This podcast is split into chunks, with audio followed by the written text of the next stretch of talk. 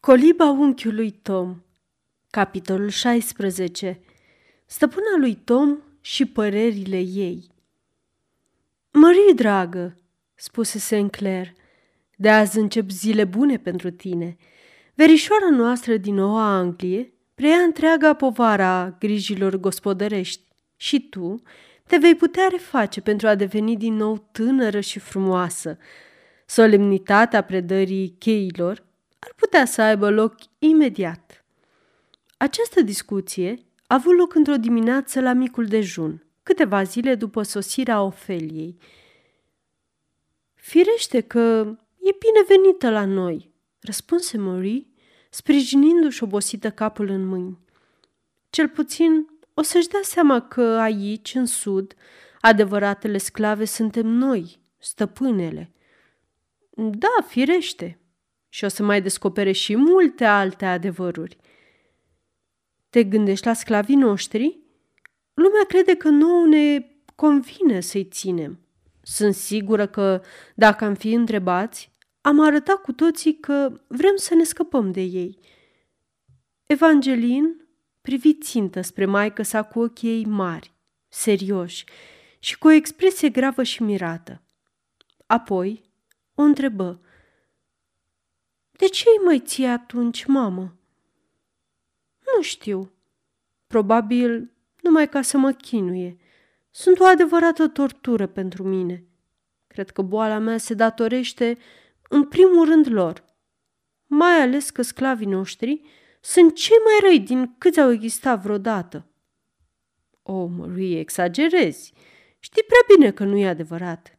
Mamie e ființa cea mai blândă din lume – ce te-ai face fără ea? Da, Mimi e cea mai bună dintre toți. Totuși, e egoistă, de altfel, ăsta e defectul întregii rase. Egoismul este într-adevăr un defect mare, aprobă Saint Clair. Uite, bună oară, cred că numai un om foarte egoist poate dormi atât de adânc ca Mimi. Știe foarte bine că am nevoie de câte ceva mai tot timpul. Și totuși doarme buștean. În fiecare dimineață mă simt mai prost din cauza eforturilor pe care trebuie să le cheltuiesc noaptea pentru a o trezi.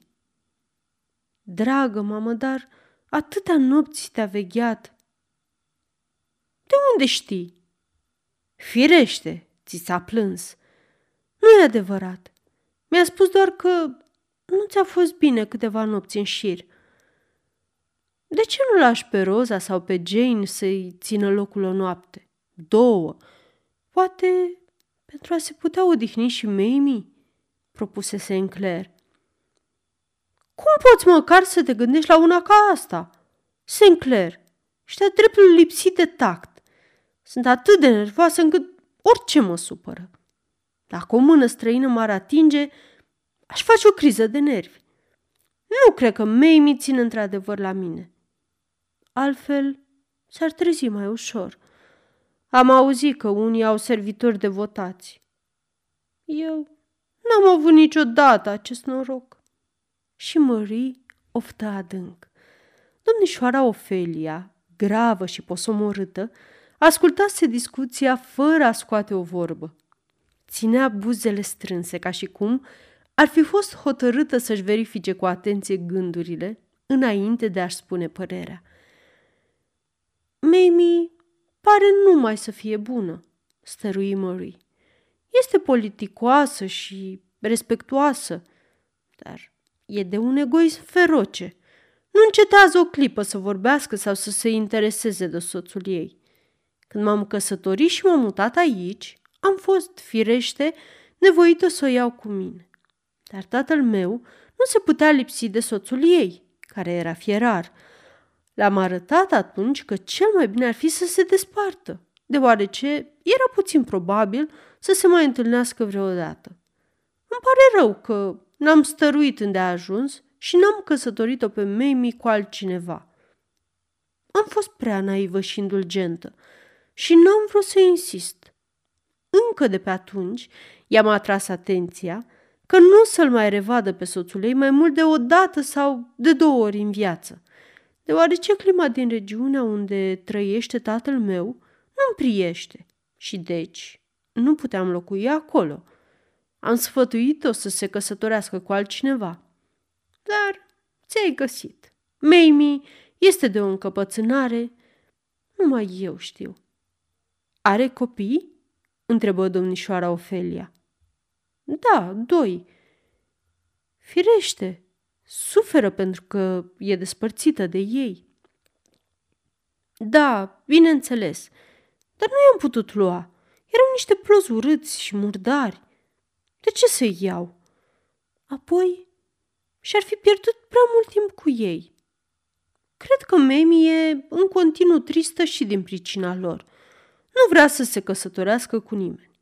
Deși știe cât sunt de bolnavă și ce nevoie am de ea, dacă ar putea, s-ar întoarce și mâine la soțul ei. Sunt convinsă. Chiar și cei mai buni dintre ei sunt îngrozitori de egoiști. E trist când te gândești, ripostă Sinclair. Domnișoara Ofelia îl privi cu vioiciune, observându-i indignarea și râsul ironic. Mamie a fost întotdeauna protejata mea, continuă Mori. Aș dori ca servitorii dumneavoastră din nord să-i poată vedea dulapul cu rochii de mătase, de muselin și pânză.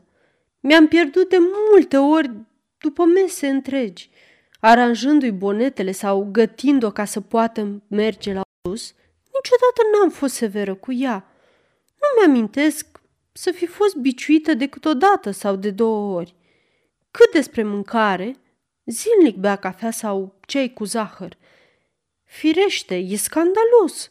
Sinclair vrea ca sclavii noștri să trăiască din plin. Fiecare își face acum de cap.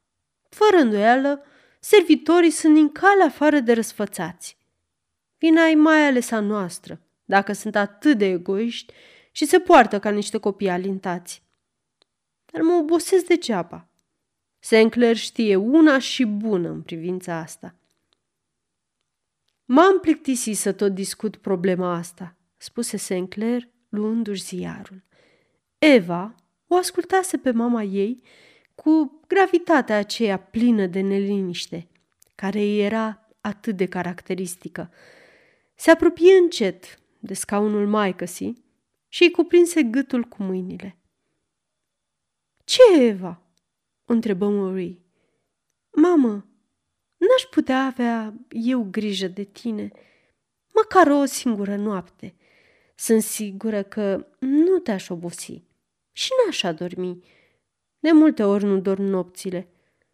Stau și mă gândesc, o, ce prostii spui, fetițo? Ești un copil tare ciudat, răspunse Marie. De ce nu vrei, mamă? Cred, adăugă ea timidă, că Mamie nu se simte prea bine. Mi-a spus că în ultimul timp are veșnic dureri de cap. Așa se văicărește mereu. Mamie nu-i mai brează ca ceilalți. Face atâta zarvă pentru un flac de durere de cap. Nu e bine să le dai nas. Ăsta e principiul meu, spuse Marie, întorcându-se spre domnișoara Ofelia.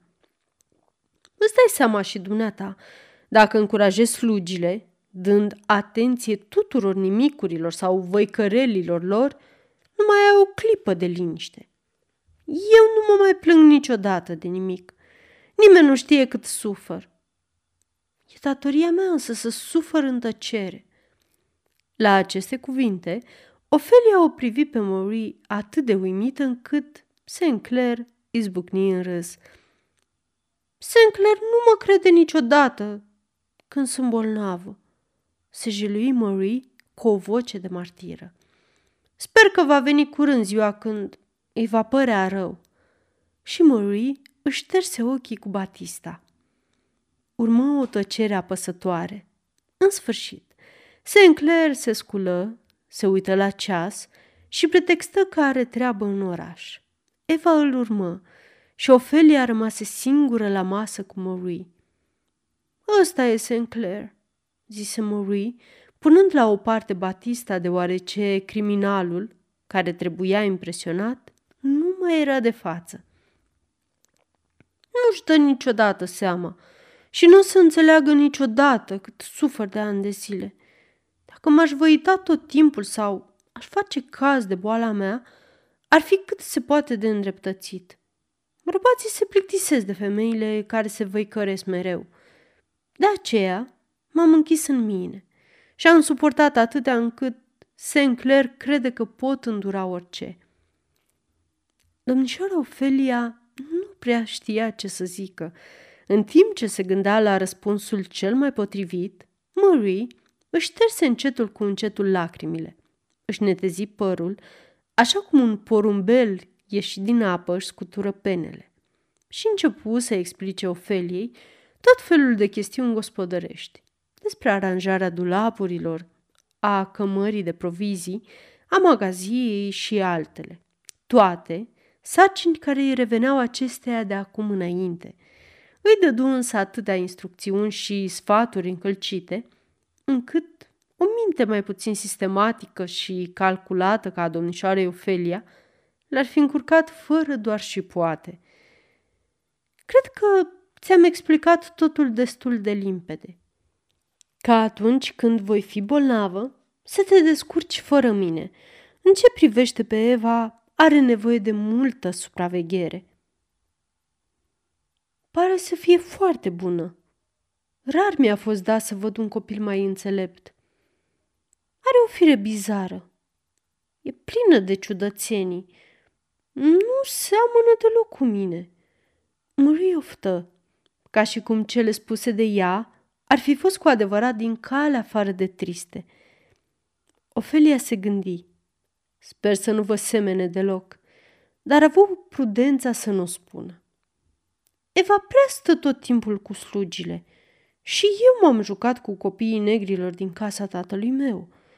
Eva se consideră însă întotdeauna egală cu toți cei din jurul ei. Ciudat! Niciodată n-am izbutit să o schimb. Cred că devine și Sinclair, care o încurajează. Prea e indulgent cu oricine din casa lui. Firește, cu excepția soției sale. Din nou, Ofelia tăcu, neștiind ce să răspundă. Nu există altă metodă cu slugile decât să le ții la respect și să te asculte orbește. Mi s-a părut asta atât de firesc încă de când eram copil. Eva însă e în stare să strice o întreagă casă de servitori. Nu știu ce va face când o să aibă și ea un cămin. Și eu mă port frumos cu servitorii, dar nu trebuie să-i fac să-și uite lungul nasului. Eva nu înțelege asta. Nu pot să o fac să priceapă ce înseamnă un servitor. Ai auzit doar – Vrea să aibă grijă de mine noaptea pentru ca Mamie să poată dormi liniștită. Îți poți închipui de ce ar fi în stare dacă ar fi lăsată de capul ei? Bine, dar uh, nu-i socotiți pe servitorii dumneavoastră drept ființe omenești, care au și ele nevoie de odihnă când sunt obosite, observă domnișoara Ofelia pe neașteptate. Ba da, firește, sunt gata să le îngădui orice, dacă nu mă supără nimeni. Mamie poate dormi oricât. Nu e vorba de asta. E cea mai somnoroasă ființă pe care am văzut-o vreodată. Când coase sau șade, oriunde s-ar afla, mereu e gata să tragă un pui de somn. Nici o grijă. Mamie doarme de ajuns.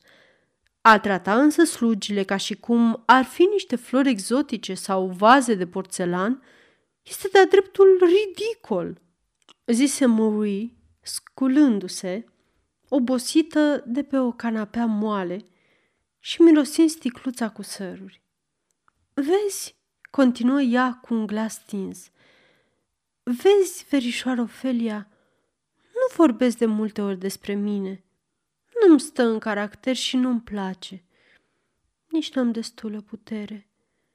Dar există multe chestiuni asupra cărora Sinclair și cu mine nu suntem de aceeași părere.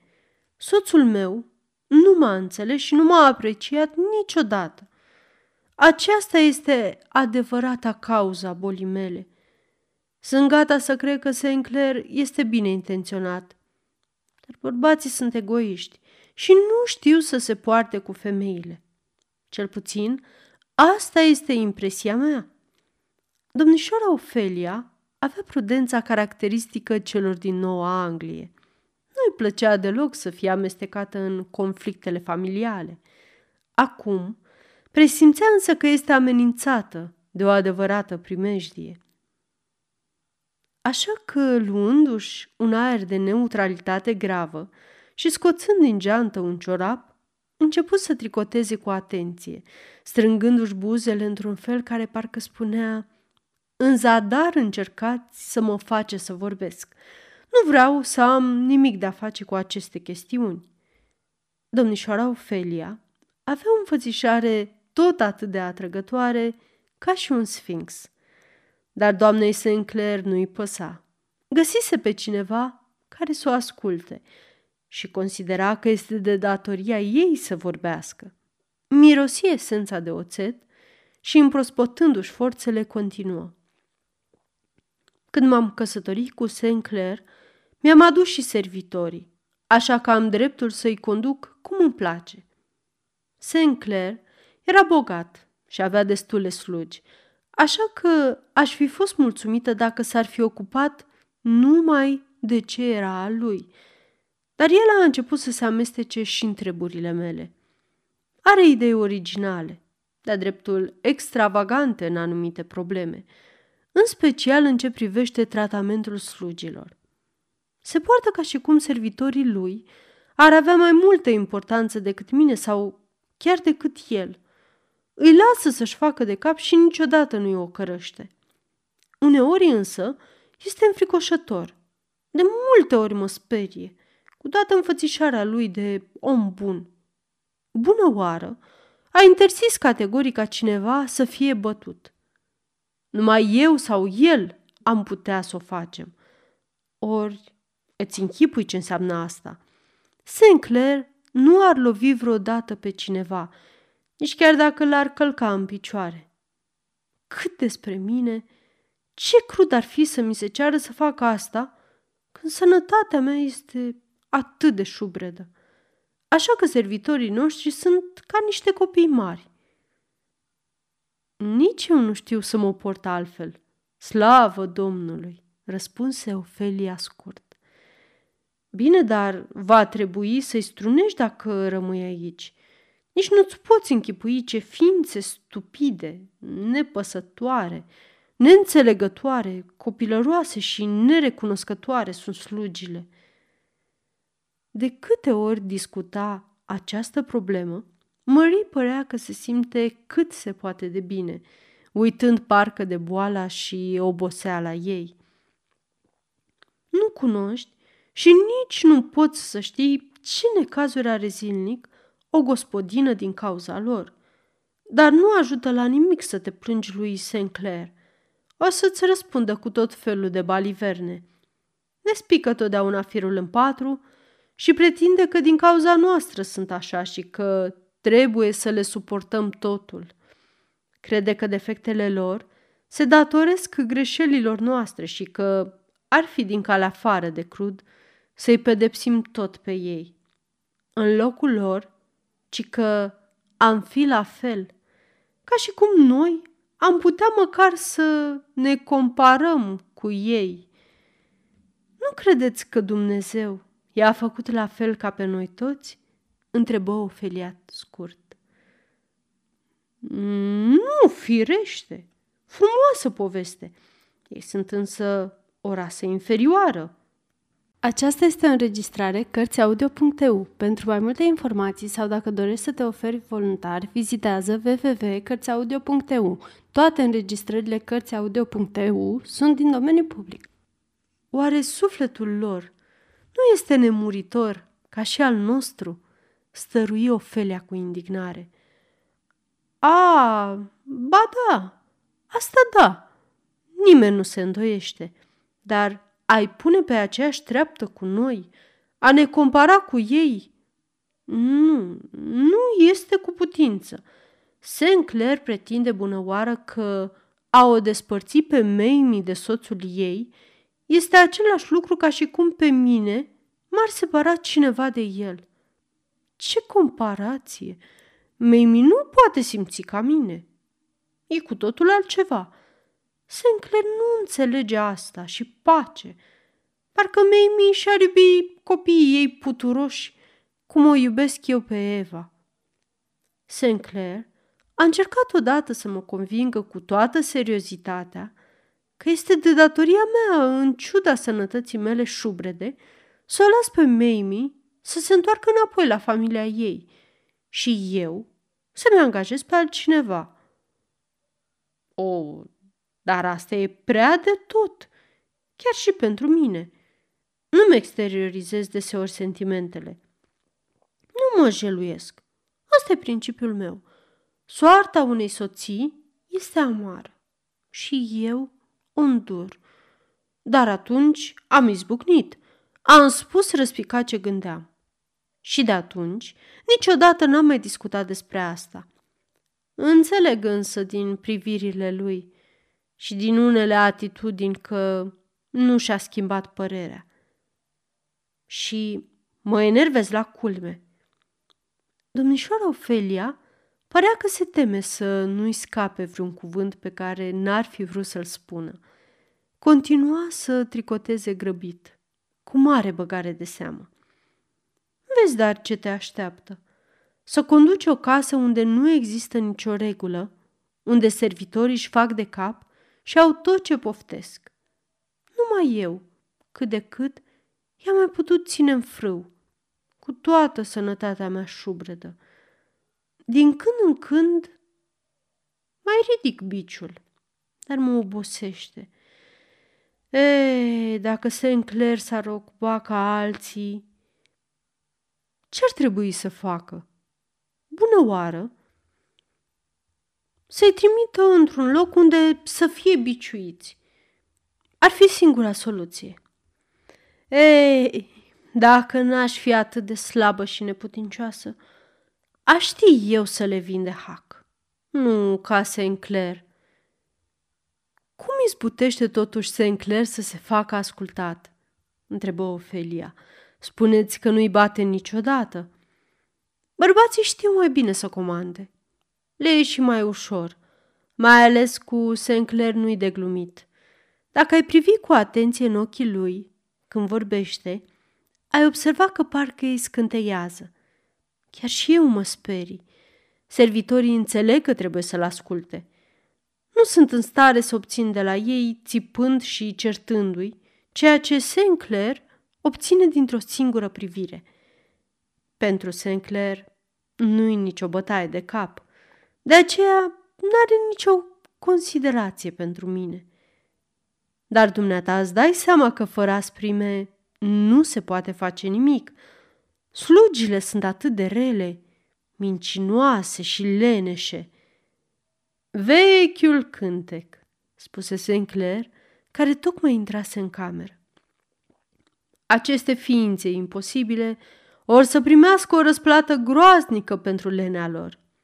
Vezi, verișoară, adăugă el, lungindu-se pe o canapea în fața soției sale.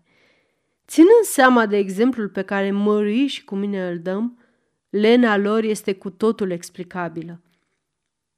Sinclair, cum poți fi atât de rău? De ce? Cred că vorbesc așa cum trebuie. Întotdeauna încerc doar să întăresc, să confirm afirmațiile tale, Marie. Nu asta ai vrut să spui, Sinclair. Atunci, probabil că am greșit. Îți mulțumesc, draga mea, că mi-ai atras atenția. Ține apăra să mă superi. Haide, Marie, s-a făcut tare cald. Și chiar acum a încertat cu Adolf, care a început să mă plictisească din calea afară. Te rog să fii drăguță și să mă lași să mă odihnesc în lumina zâmbetului tău. Ce s-a întâmplat cu Adolf? întrebă Marie. Acest individ e de o neobrăzare pe care nu s-o mai pot îndura mult timp. Aș vrea să mi-l dai câtva timp pe mână. Laș, pune eu cu botul pe labe. Cuvintele tale, draga mea, sunt ca de obicei pline de bun simț. Cât despre Adolf, se străduiește atât de mult să mă imite încât a ajuns să se confunde pur și simplu cu mine. M-am simțit obligat să-i atrag atenția asupra confuziei pe care o face. Cum? Am fost silit să-l fac să înțeleagă că aș prefera să păstrez unele din hainele mele, numai pentru uzul meu personal. I-am spus că are voie să întrebuințeze numai o anumită cantitate din apa mea de colonie și am interzis să-și însușească mai mult de o duzină din batistele mele parfumate. Adolf a fost tare furios și a trebuit să-i vorbesc ca un părinte. O, oh, Sinclair, când o să înveți oare să te porți cu slugile? Indulgența ta e revoltătoare. De ce? Ce vină are un biet câine dacă vrea să-și imite stăpânul? Dacă nu am știut să le duc mai bine pentru a-l face să-și caute fericirea în altceva decât în apa mea de colonie, de ce nu l-am înțelege? Și de ce nu l-a educat mai bine? întrebă brusc Ofelia. Ar fi fost prea multă bătaie de cap. Lenea verișoară, lenea, care strică sufletele mai mult decât crezi. Cred că lenea este ceea ce bătrânul vostru, doctor Bothram din Vermont, obișnuia să numească esența răului. Voi, proprietarii de sclavi, aveți o mare răspundere, observă domnișoara Ofelia. Eu n-aș avea cum să am o astfel de obligație și de răspundere pentru nimic în lume. Ar trebui să educați sclavii și să-i tratați ca pe niște ființe umane, alături de care ar trebui să apăreți în fața judecății lui Dumnezeu. Asta e părerea mea. Încheie buna doamnă, vorbind cu o nestăvilită însuflețire. Dacă ai ști, zise Sinclair, sculându-se repede. Apoi se așeză la pian și început să cânte o melodie veselă. Avea mult talent muzical. Degetele îi zburau deasupra clapelor cu mișcări repezi și delicate, dar hotărâte. Cântă o bucată după alta, ca cineva care încercă prin toate mijloacele să se bine dispună. După aceea, se ridică voios. Verișoară, ne-ai ținut o predică frumoasă. Ți-ai făcut datoria. Îți mulțumesc din suflet. Mi-ai aruncat drept în față piatra prețioasă a adevărului, care m-a lovit atât de puternic încât, la început, n-am știut să o apreciez. Nu văd rostul unei asemenea afirmații, spuse Marie. Aș vrea să știu dacă mai există cineva care să facă atât de mult pentru servitori ca noi. Și la ce bun? Și așa, și așa se fac din ce în ce mai răi. De ce să le mai explici? Deși pot să mărturisesc că am stat de vorbă cu ei până am răgușit și mi-am pierdut răbdarea, numai ca să le arăt care sunt datoriile. Pot merge și la biserică când le place, deși sunt convinsă că nu înțeleg niciun cuvânt din slujbă și nu le folosește la nimic. Dar cu toate acestea se pot duce și se duc. Sunt o rasă inferioară și vor rămâne o rasă inferioară. Ce să faci? Cum să-i ajuți? Vezi, verișoară Ofelia, eu am încercat să-i schimb. Am trăit în mijlocul lor și le cunosc în ravurile pe când dumneata, socotind că vorbise destul până acum, domnișoara Ofelia nu răspunse nimic, iar Sinclair fluiera o melodie. Sinclair, nu mai fluiera, te rog, Mă doare capul. Bine, nu mai fluier. Mai vrei ceva? Aș vrea să te interesezi cât de cât de necazurile mele. Niciodată nu-ți pasă de mine. Dragul meu înger acuzator, felul în care îmi vorbește e pur și simplu provocator. Cum vrei altfel? Sunt gata să vorbesc cum îți place, numai zi, să te văd mulțumită. Prin perdelele de mătase, pătrunseră din grădină hohote de râs. Sinclair se ridică și, dând la o parte perdelele, începu să râdă și el. Ce se întâmplă?" întrebă Ofelia, apropiindu-se de verandă. Tom stătea pe un covor de mușchi moale, având la butonierele hainei flori de iasomie. Eva îi pusese o cunună de trandafiri în jurul gâtului și îi se așezase pe genunchi, ca o vrabie, râzând cu poftă. Vai, ce bine-ți stă, Tom!" Tom zâmbea cu bunăvoință și părea că se bucură de acest joc, la fel ca mica lui stăpână. Își ridică privirile și îl văzu pe stăpânul lui care se uita la el. Cum o lași?" spuse Ofelia. De ce nu?" reluă Sinclair. Nu știu, mi se pare îngrozitor. Dacă ai vedea un copil mângâind un câine, fie chiar un câine negru, nu ți s-ar părea nimic neobișnuit.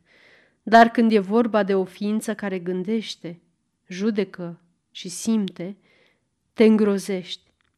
Recunoaște, verișoară, că am dreptate. Cunosc părerile celor din nord. Dacă noi nu le împărtășim, nu înseamnă că suntem deosebit de virtuoși. Dar obișnuința ne-a învățat ceea ce ar fi trebuit să ne învețe religia creștină. Să uităm prejudecățile. De multe ori în călătoriile mele în nord, am putut să-mi dau seama de la voi că ele sunt mult mai puternice decât la noi. Vă e scârbă de negri, ca de un șarpe sau de o broască. Dar vă mâniați împotriva nedreptăților ce li se fac. E drept, nu le-ați face niciodată un rău, dar nu vreți să aveți de-a face cu ei. Doriți să-i trimiteți înapoi în Africa pentru a nu-i mai vedea. Dar după aceea, trimiteți niște misionari după ei să le dea educația pe care tot voi le-ați refuzat-o. Nu-i așa? Poate că ai dreptate, Vere, spuse Ofelia, dusă pe gânduri. Ce-ar face cei săraci și nenorociți fără copii? O întrebă Sinclair, rezemându-se de balustrada verandei și privind-o pe Eva, care se apropia cu Tom. Copilul este realmente democrat, în adevăratul sens al cuvântului. Tom este pentru Eva un erou. Pentru ea, basmele lui sunt feerice minuni. Cântecele și imnurile sale religioase, mai frumoase decât oricare operă, și nimicurile de prin buzunare, o grămadă de pietre prețioase. El e pentru Eva cel mai minunat tom din tot neamul negrilor – Copiii sunt florile Edenului, pe care Dumnezeu i-a lăsat pe acest rând pentru toți cei săraci și nenorociți, care nu au parte de alte bucurii. Ciudat, Vere, ascultându-te, cineva ar crede că ești un dascăl, spuse Ofelia. Dascăl? Da, un dascăl al religiei.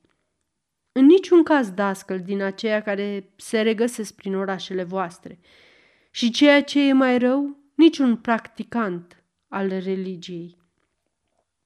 Atunci, de ce ne dai atâtea sfaturi?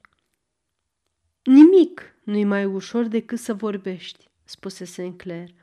Dacă nu mă înșel, un personaj al lui Shakespeare afirmă Aș putea mai degrabă să arăt la 20 de oameni ceea ce e bine să facă, decât să fiu unul dintre acei 20 și să urmez propriile mele sfaturi.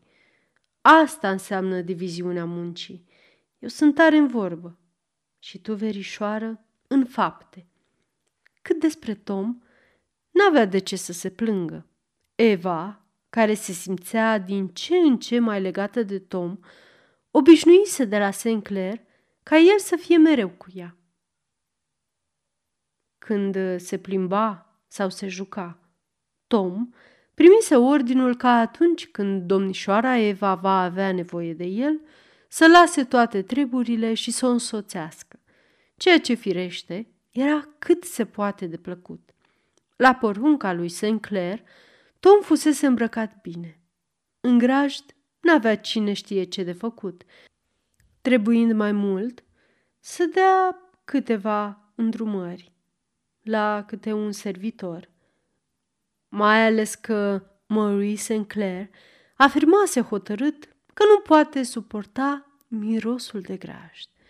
Așa că Tom nu trebuia să facă nicio muncă brută. Sistemul ei nervos era atât de șubred încât orice iz neplăcut, după părerea ei, i-ar fi pus capăt zilelor.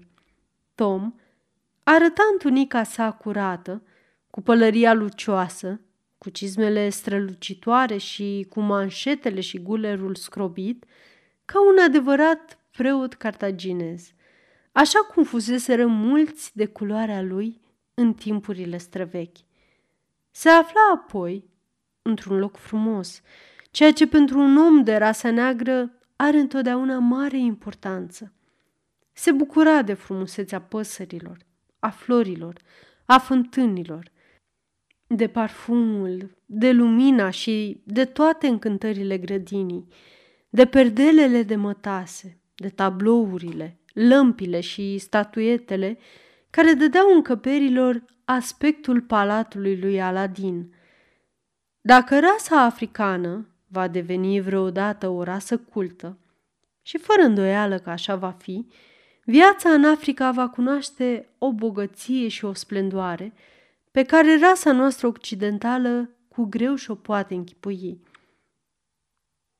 În misticul continent îndepărtat al aurului, pietrelor prețioase și mirodenilor, al palmierilor, al florilor minunate și al pământului roditor, se va naște o artă nouă și splendore nemai văzute.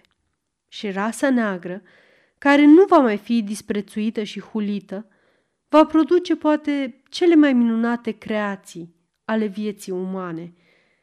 Fără îndoială că acest lucru se va întâmpla cândva, datorită bunătății sufletești a rasei, simplității ei copilărești, dragostei și capacității sale de a ierta. Ea va îmbrățișa formele cele mai înalte ale vieții creștine. Poate că Dumnezeu, care lovește pe cei pe care îi iubește, a ales tocmai biata Africă, năpăstuită, pentru a face din ea împărăția cea mai frumoasă și mai nobilă, ce va lua naștere atunci când toate celelalte imperii lumești se vor fi prăbușit, căci cei din tâi vor fi cei de pe urmă și cei de pe urmă vor fi cei din tâi.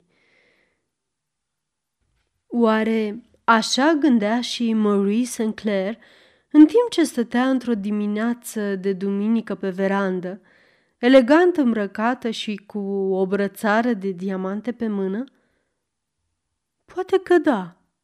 Sau dacă nu, atunci se gândea la altceva, căci Marie patrona opere de binefacere și acum, împodobită cu bijuterii și diamante, cu mătase și dantelă, se pregătea să meargă la biserică.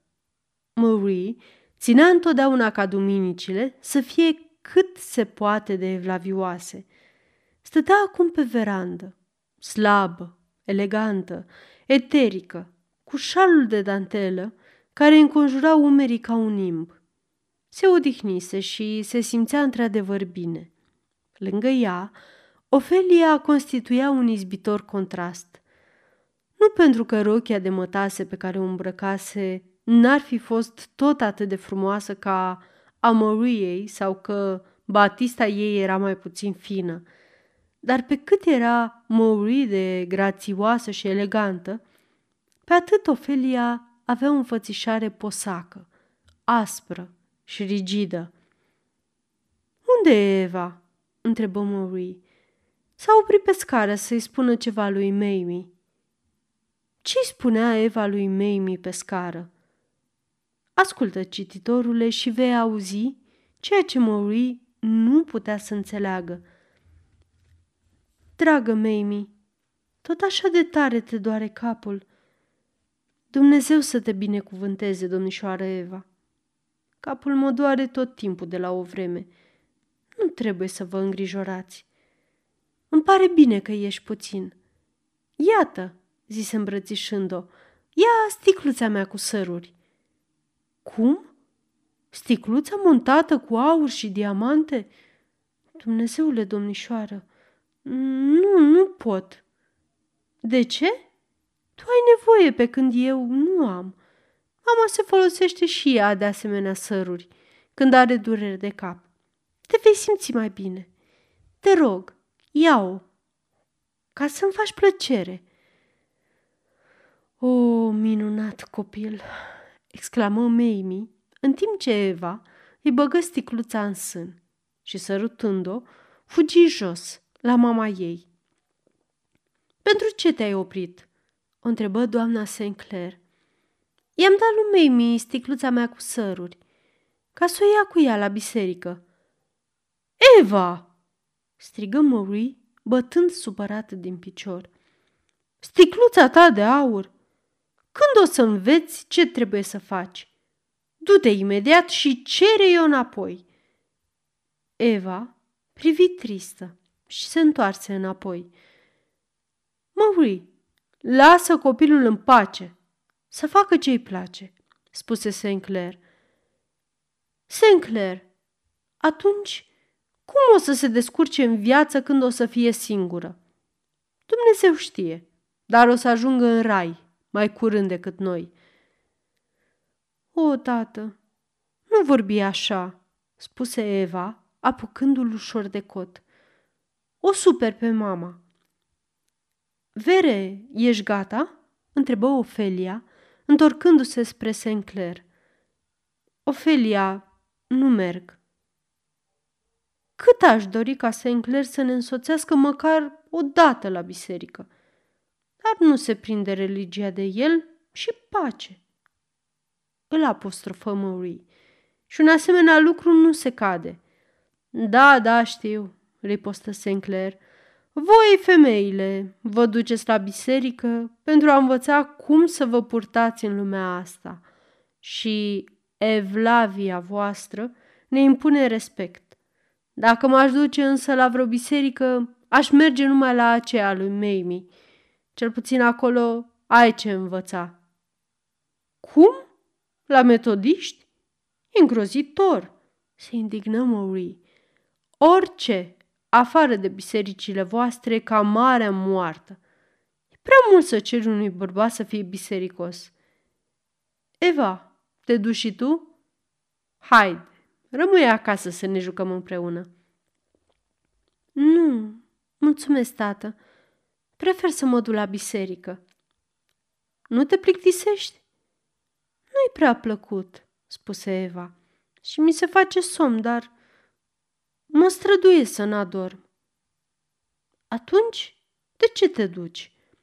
Știi, tăticule, șopti ea, verișoara mi-a spus că Dumnezeu vrea să mergem la biserică. El ne dă totul. Și nu e mare lucru să mergem la biserică dacă lui îi place. Nu e chiar atât de plicticos la urma urmelor.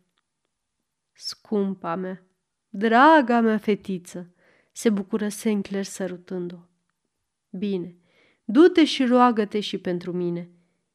Firește, întotdeauna o fac, răspunse fetița sărind în trăsură.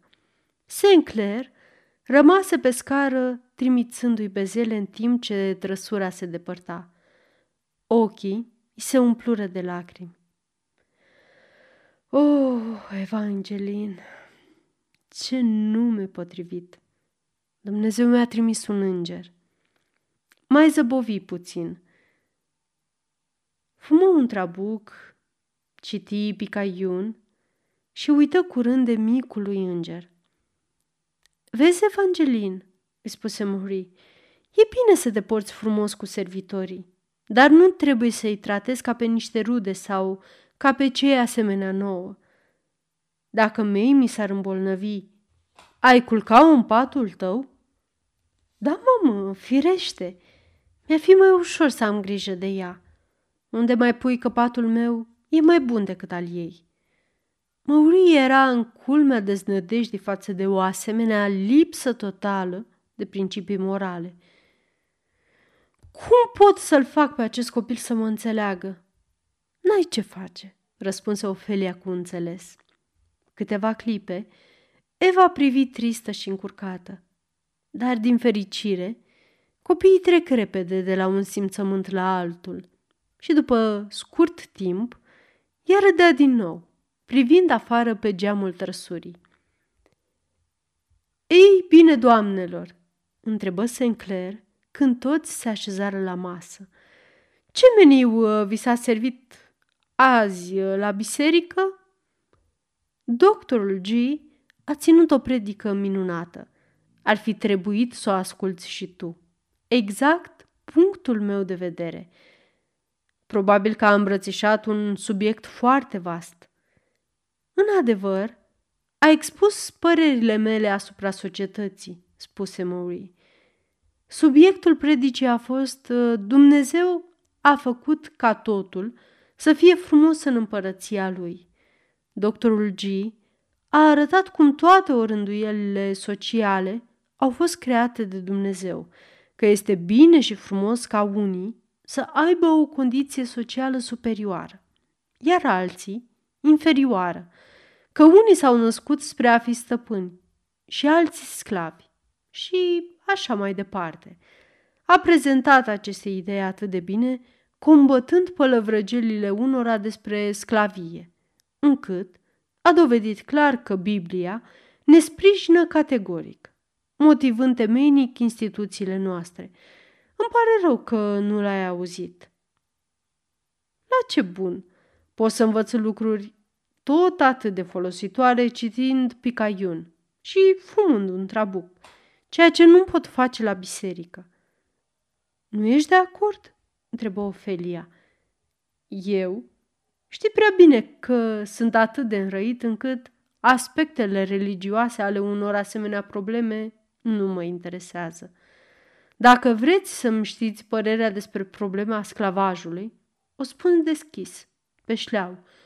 Avem sclavi și vrem să păstrăm sclavia pentru că ne e mai comod. E în interesul nostru. Asta e totul. La asta se rezumă sfintele teorii propovăduite în biserică. Era mintea cocoșului. Augustin, ce lipsă de respect! E revoltător, strigă Murray. Revoltător. Asta e adevărat. Religia se ocupă de asemenea chestiuni. Dar de ce nu pătrunde ceva mai în miezul lor? De ce ne arată numai frumusețea sclavajului și nu ne înfățișează și pe aceea unui om care bea prea mult sau joacă cărți, sau are atâtea alte vicii obișnuite la tinerii noștri gentlemen. Iar plăcea să aud spunându-se că și lucrurile astea sunt bune și sfinte. Ei bine, întrebă Ofelia, ce crezi? Sclavia e o instituție justă? Nu vreau să adopt rigiditatea voastră din Noua Anglie, spuse Sinclair vesel. Dacă ți-aș răspunde la o întrebare, îmi vei pune alte zece, una mai grea decât cealaltă. Și n-am de gând să-mi dau părerea în vileag. Fac parte dintre aceia care aruncă cu pietre în geamurile vecinilor, dar nu-mi place să le ofer și altora piatra ca să azvârle în locuințele din jur. Așa vorbește întotdeauna, interveni mălui. Nu scos niciodată la capăt cu el. Întotdeauna evită răspunsurile clare pentru că nu e vlavios. Religia, exclamă Sinclair pe un ton care le surprinse pe doamne. Religia. Dar ceea ce ascultați la biserică e oare religie? Este oare religie tot ceea ce poate fi răstălmăcit în fel și chip pentru a ascunde defectele unei societăți egoiste? Se numește religie tot ce este mai lipsit de scrupule, mai rău, mai nedrept, mult mai egoist față de oameni decât propria mea fire păgână și oarbă? Nu. Când vorbesc de religie, mă gândesc la ceva care mă depășește, mă înalță, nu mă umilește și înjosește. Cu alte cuvinte, nu crezi că Biblia încuvințează sclavajul? întrebă Ofelia. Biblia a fost cartea de căpătâi a mamei mele. Cu ea a trăit și a murit. M-ar durea dacă aș crede că Biblia încuvințează sclavia. Ar fi ca și cum aș dori să mi se dovedească de pildă că mama mea era bețivă, fuma sau înjura pentru a-mi justifica în felul acesta viciile mele. Firește însă că, dacă mi s-ar dovedi acestea, nu le-aș putea aproba și n-aș mai respecta-o pe propria mamă. Pe scurt, spuse el, reluându-și tonul vesel, vreau ca lucrurile diferite să stea în sertare diferite. Întreg scheletul societății, atât în Europa cât și în America, este construit din instituții care nu corespund nici pe departe unui nivel moral acceptabil. Oamenii, în general, nu aspiră la o dreptate absolută. Dacă cineva pretinde că sclavia este necesară, că nu ne-am putea lipsi de ea, că dacă am desfința-o ne-am ruina, noi răspundem că așa este și că sclavia e necesară. Aceste afirmații pline de adevăr impun respect și judecând după valoarea lor practică, toată lumea ne va aproba. Dar când cineva își ia un aer solemn și începe să citeze Sfânta Scriptură în sprijinul acestei teorii, atunci nu pot crede despre el că este un om sincer. Ești neîndurător, spuse Maury. Ei bine, continuă Sinclair, închipuiți-vă că, dintr-un motiv sau altul, prețul bumbacului ar scădea odată pentru totdeauna și dreptul de proprietate asupra sclavilor ar deveni inutil. Oare nu credeți atunci că se va scorni îndată o altă versiune a Sfintei Scripturi? Câtă lumină s-ar revărsa în biserică! Imediat s-ar descoperi că Biblia și rațiunea propovăduiesc teoria care ne convine.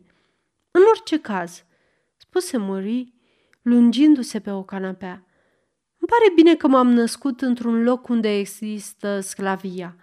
Sunt de părere că este o instituție dreaptă. N-aș putea trăi fără sclavi. Tu ce crezi, cumpa mea? O întrebă Sinclair pe Eva, care tocmai intra cu o floare în mână. Despre ce, tată? Care viață îți place mai mult? Cea de la unchiul tău din Vermont sau a noastră, cu o casă plină de servitori? Firește că e mai plăcut așa cum trăim noi. De ce? O întrebă Sinclair mângâind-o pe cap. Pentru că ai în jurul tău atâția oameni pe care îi poți iubi, răspunse Eva serioasă. Iată un răspuns care o caracterizează pe Eva. Încă una din ideile ei absurde, spuse Mori. Tăticule, n-am dreptate, întrebă Eva în șoaptă, suindu-se pe genunchii tatălui său. Firește, ținând seama de concepțiile după care se conduce lumea noastră. Dar unde a fost micuța mea Eva în timpul prânzului? Sus, în camera lui Tom, ca să-l aud cum cântă. Mătușa Dina mi-a adus mâncarea acolo. L-ai ascultat pe Tom cântând? O, da, cântă imnuri minunate despre noul Ierusalim, despre îngeri luminoși și țara Canaanului. E mai frumos ca la operă, nu-i așa? Da, și o să mă învețe și pe mine. Vrei să iei lecții de canto de la el? asta e prea de tot, exclamă Murray. Da, el îmi cântă și eu îi citesc din Biblie și el îmi explică cele citite. Pe onoarea mea, asta e cea mai bună glumă din ultimul timp, râse Mary. La drept vorbind, Tom se pricepe foarte bine să interpreteze Sfânta Scriptură, explică Sinclair. Are o adevărată vocație religioasă. Azi dimineață, când am vrut să scot caii din grajd, m-am urcat până în camera lui Tom și l-am auzit rugându-se. Trebuie să recunosc că n-am auzit de mult o rugăciune atât de frumos intonată. Părea rugăciunea unui apostol. Poate știa că stai și-l asculți. Am mai auzit de asemenea șmecherii, spuse Maury. Dacă știa, atunci nu e prea diplomat, căci l-am auzit exprimându-și și părerea asupra mea. Tom crede că mă mai pot încă îndrepta și se roagă fierbinte să mă convertesc. Sper că ai luat în serios acest îndemn, observă Ofelia. Cred că și tu ești de acord cu el, spuse Sinclair. O să mai vedem. Nu-i așa, Eva?